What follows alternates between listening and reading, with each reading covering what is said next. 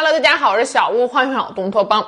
二零一九年十月，一个叫洛洛的二十三岁航漂女孩，在发出了最后一条微博“原来晚上的钱塘江这样美”之后，随着钱塘江涨潮的大浪，永远离开了人世。一年多之后，二零二一年一月，洛洛的死却意外冲上了热搜第一。这个被称为现实版樊胜美的女孩，生前究竟经历了什么？死后为何又会引起全民的关注呢？今天咱们就来聊聊她的故事。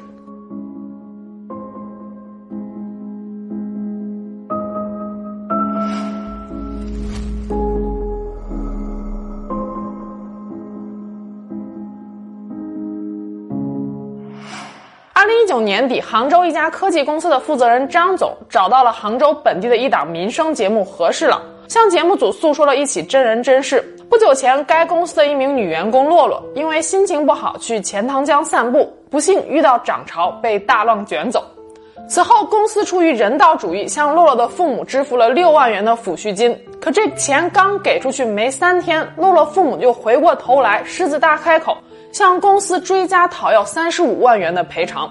洛洛的死让公司的同事以及领导虽然感到非常的悲痛，但是张总认为洛洛的死并不是公司的责任，所以拒绝赔偿。可不料洛洛父母却频繁的来到公司闹事儿。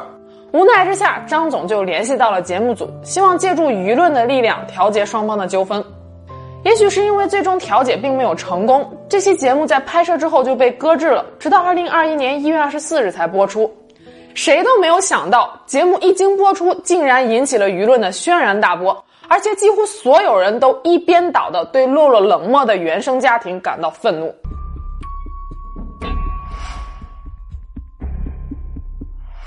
洛洛一九九六年出生，家中还有一个弟弟，从小就学习成绩优异的他，因为跳级，二十岁就本科毕业了，随后来到杭州自学设计。二零一六年四月，进入了杭州的一家互联网公司担任美工。勤奋又有责任心的他，很受公司的重视。来到公司短短三年的时间，就做到了总设计师的职位，拥有自己的团队，月入上万。这样的工资对于一个二十三岁的航漂女孩来说，完全可以生活的比较宽裕了。可这一切的美好，都在二零一九年十月十七日戛然而止了。这一天凌晨，露露喝了点酒，来到钱塘江边散心。事后有人说她是和男朋友吵架了，也有人说她只是单纯的心情不好。总之，凌晨三点还在江边玩水的洛洛突然遇到了涨潮，最终发生了意外。事发当时，洛洛还一直和男朋友以及好朋友保持联系，他们也迅速通知了警方，并且来到了钱塘江边寻找洛洛。但是钱塘江实在是太长了，而且一向以潮水变幻莫测、江堤下危险重重而闻名。十月十七日一早，警方找到了已经溺亡的洛洛。经过调查，警方发现，当天凌晨，洛洛虽然发信息和男朋友表达过轻生的念头，但是监控录像显示，潮水来临时，洛洛有一个躲的过程，也就是说，他是尝试过自救的。最终，洛洛的死被警方定性为意外。那么，洛洛为什么会想要轻生呢？洛洛父母认为，女儿情绪波动主要是因为工作压力过大而导致的，公司应该负全责。洛洛母亲说，曾经几次提出过想要来杭州看女儿，可是洛洛都以加班、工作忙为理由给拒绝了。洛洛的叔叔还说，洛洛曾经提到说，公司最近新上了一个项目，很忙，压力很大。但是公司负责人调出了洛洛出事前三个月的打卡记录，显示七月份加班零小时，八月份两小时，九月份七个小时，三个月加班的总天数不超过十小时，而且强度并未超过劳动法的规定。不仅如此，洛洛叔叔口中所说的新项目也还并没有开始。此时，洛洛的一个好友站出来，说出了一个和洛洛父母所说的完全不同的故事。他说，此前洛洛就曾经两次尝试自杀，一次是割腕，一次是服用安眠药。最近一年，洛洛有严重的抑郁倾向，而他百分之九十的压力来源正是他的家庭。还有一次就是他吞那个安眠药。事发之前他有什么样的对话了？就是表达过自己轻生的念头没有？反正我想死了，就是这样。反正我不想活。那他的原因呢？百分之九十是家庭原因导致的，百分之十那天晚上可能他们俩之间有一些过激或者说不恰当的跟男男男男朋友之间有是吧？对，在他出事前就就是那天晚上，那天晚上他跟我说就是。就是最近经常睡觉睡不好，会想起小的时候，他妈妈就是一些对他不太好的例子。他家就他一个孩子吗？还有个弟弟。在社交媒体上，洛洛不止一次的表达过原生家庭给他带来的痛苦。二零一九年三月二十一日，他在微博上说：“我承认原生家庭是我这辈子都挣脱不开的牢笼。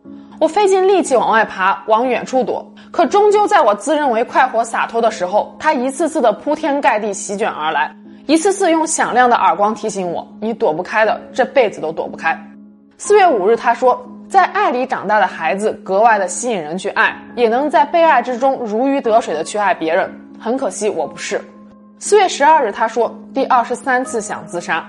五月十九日，他说从小到大没有父母陪伴的时刻太多太多了，这种迟来的亲情只会让我觉得束缚和负担。五月二十七日，他在网上给自己挑选骨灰盒。七月六日，他说我倒宁愿花钱买断亲情，从此两不相欠。八月二十六日，他说。时常在想，我四五十岁的时候会是什么样的状况？想来想去，我觉得不如现在死掉比较好。九月十二日，他说：“如果有一个按钮可以让人毫无痛苦的死去，我会毫不犹豫地按下去。”九月十三日，他说：“割过腕了，也吞过药了，既然如此，好死不如赖活着吧。”九月三十日，他说：“时常自欺欺人说不被爱也没关系，但其实内心还是渴望能够被爱。”十月十四日，他说：“亲情于我而言，真的就只有负担，就让我做一个薄情寡义的婊子吧。”十月十七日凌晨两点十七分，他说：“原来晚上的钱塘江这样美。”他的微博也永远停留在了这一刻。洛洛的朋友曾经发信息劝他说：“我知道你家里给你带来很大的压力，实在不行就报警吧。”洛洛反问道：“报警有什么用呢？什么样的家庭环境能够逼得他的朋友想到报警来解决问题呢？”洛洛好友透露，洛洛生前曾经多次抱怨说，从小被父母轻视，长大工作以后被父母压榨，父母的眼中只有他们自己和弟弟，三天两头的向洛洛借钱，说是借，其实就是要。同事说，洛洛的妈妈喜欢用新款手机。二零一九年，苹果一出新款，洛洛就被逼着给妈妈换手机，而他自己还在用妈妈淘汰下来的旧 iPhone 六。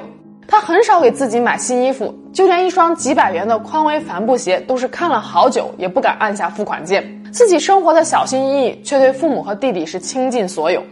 洛洛的父亲每次向他要钱，一开口就是一两万。有一次，洛洛跟爸爸说：“我卡里就剩七千块钱了。”身为父亲，丝毫不顾及在外漂泊女儿的艰辛，说道：“那就都给我吧。”在去世前几天，洛洛曾经哭着跟朋友说：“我是真没钱了。”每次。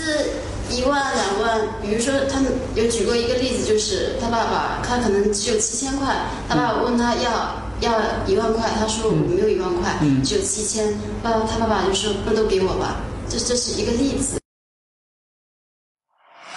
月薪过万也没有贷款压力的洛洛，在临去世时，银行卡中所有的积蓄就只有三千块钱。他在钱塘江边把这笔钱转给了自己的男朋友，说道：“这钱我也用不着了。”意外发生后，火急火燎赶到杭州的洛洛父母，其他事儿没怎么提，最迫切的就是与洛洛公司的负责人商量价钱，索要女儿去世的抚恤金。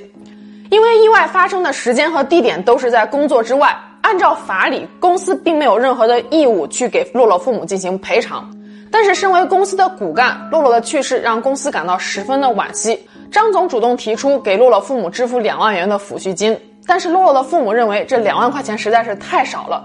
一直加价要到六万，当时也沉浸在悲痛之中的张总一口气就答应了，而且还把洛洛去世前的工资结余和社保全部都给到。随后与洛洛的父母签署了一份协议，女儿尸骨未寒，父母就明码标价，这本来就让人感觉到有一些不适。可最让人瞠目结舌的是，洛洛父母回到家之后仔细一琢磨，说这六万块钱这么轻松就要到手了，早知道多要点了，女儿都没了，怎能放过最后一次压榨她的机会呢？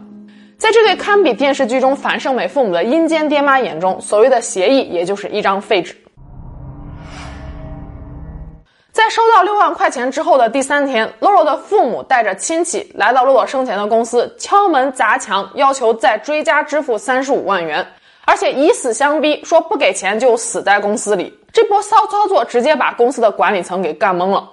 当被问到你们索要高价赔偿的理由是什么，认为公司有什么责任时，洛洛父母说不出来任何具体的理由，只说我女儿给公司奉献了这么多年，青春都在这里了，公司就是该给补偿。当又被问到那么这三十五万块钱计算的标准是什么时，洛洛父母竟然惊天地泣鬼神，鬼神听了都汗颜的说道：“三十五万块钱加上六万块钱，正好四十一万，给我儿子买房付个首付。”父母一直在压榨压榨，一直在要他的钱，甚至他第二次来问我们要三十五万，要四十多万的时候，明白的说了，我还有个儿子，我要为他买首付。这个张所当时也在，当时他也在，我听到了震惊啊！是我三观有问题吗？当时觉得。洛洛的父母还说到，公司如果一下子拿不出来这么多钱，可以组织员工一起募捐，合着是让员工募捐给你儿子买房吗？听了这话之后的张总，再结合洛洛生前微博的内容，脑子是嗡的一声。他说，洛洛来公司有三年多了，在创业期间，他也接触过不少年轻人，从来没有见过这样的家庭。而且早知道洛洛在家中是这样的待遇的话，那六万块钱的抚恤金他都不会给。洛洛生前的公司购买过雇主保险，如果员工在工作过程中遭遇到意外或者是罹患职业疾病时，公司赔偿过后，保险公司会把相应的经济赔偿补给公司。在之前的协商中，张总表示说，因为洛洛并不是在上下班途中或者是工作过程中遭遇意外的，保险公司不一定会赔偿，但是他们会百分之一百努力争取。争取到的保险金，公司也不要了，全部都给到洛洛的父母。但是即使是这样，洛洛的父母依然不依不饶。在调解的过程中，洛洛的母亲拍桌子怒吼说道：“人家一条生命都没了，难道就值六万块钱吗？换做是你的女儿，你会怎么办？”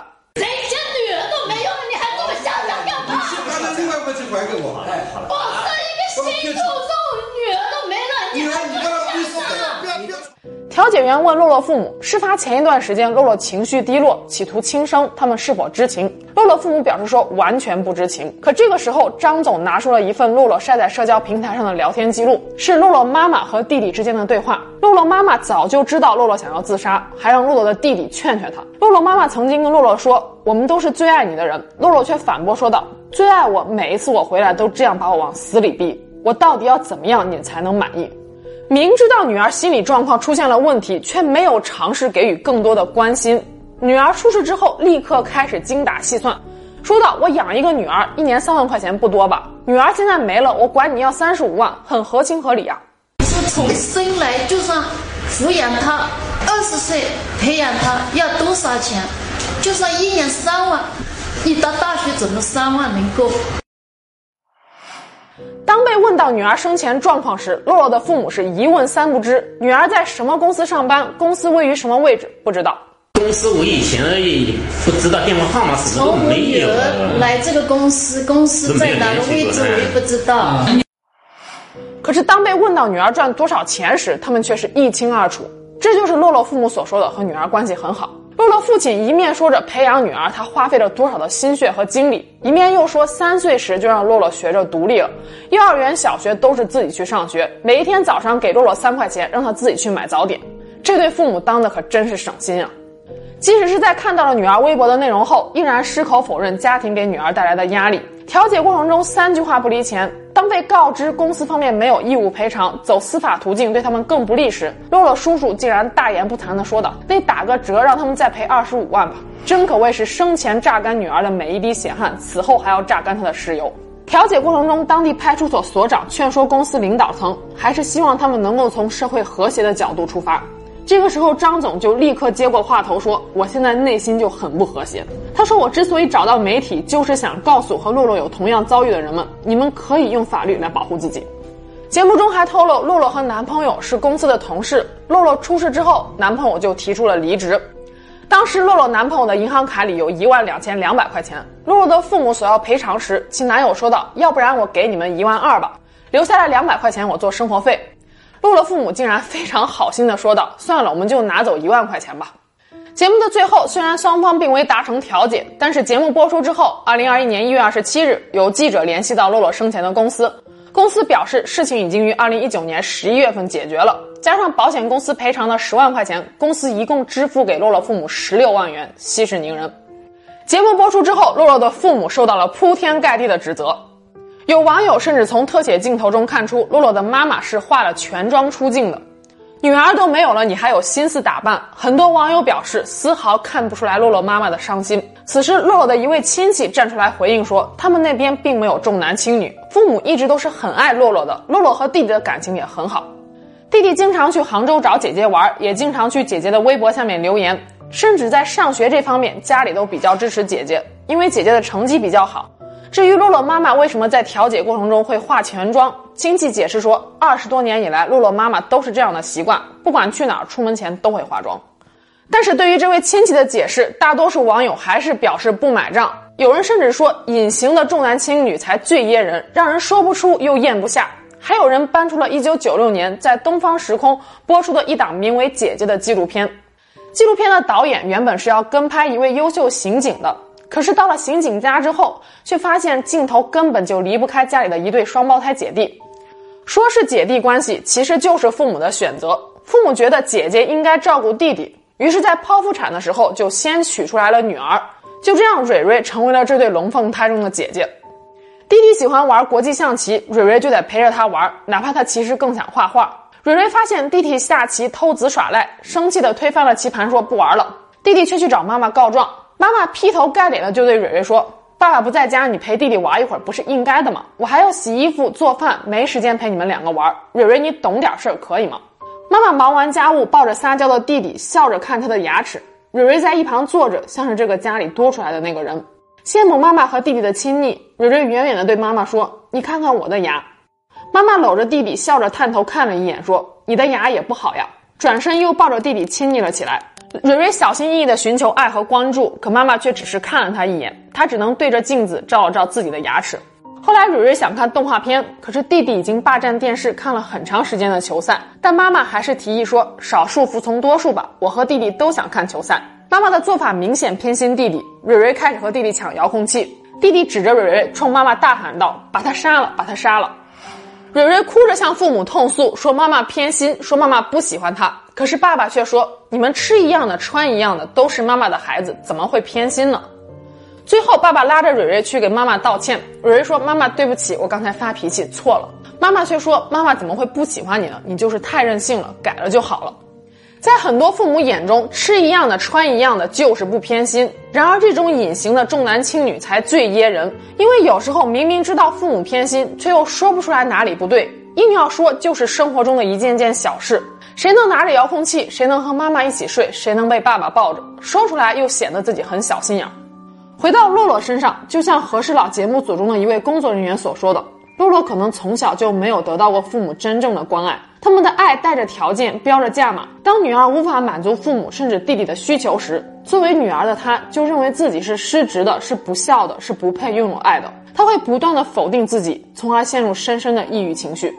而和事佬这档名不见经传的地方小节目，也在二零二一年一月因为现实版樊胜美被骂上了热搜，瞬间就打开了全国知名度。尽管大部分观众都是在指责和攻击他们。洛洛父母怒吼、拍桌子讨钱的片段在网络上疯传过后，网友们的怒火瞬间就被点燃了。说到明明女方父母是吸血鬼、无理取闹，为什么和事佬还要帮助他们拿到补偿呢？与其说是获赔十六万，不如说是讹得十六万。这个钱讹成了，是在扶老人被讹之后的又一种悲哀，简直是助纣为虐、搅屎棍。这节目组还不如改名叫和稀泥。迫于舆论压力，和事佬节目组下架了该期节目，也停更了其微博和 B 站的账号。不过，在浩大的声讨声中，也不乏一些表白和催更的网友。节目组也依然会收到很多杭州市民的求助电话。如今，洛洛事件的热度虽然过去了，但是事件本身还是值得我们反思的，因为社会上依然还有很多你我所不知道的洛洛。洛洛去世前的几个月，曾经发表过这样一条微博。他说：“每年这个时候，爸爸都会让人给我寄一箱冬枣。这几年来搬过五次家，从来都没有过真正的归属感。倒是这脆甜的冬枣，让我有了一丝丝心安。”有人看了这条微博说：“也许洛洛的父母还是爱他的。”也有人说：“正是因为从小缺乏爱，才会对这一点点的温暖就感恩戴德。”不知道大家对这起事件是怎么看的呢？欢迎留言讨论。那我们今天就我们下期节目见了，拜拜。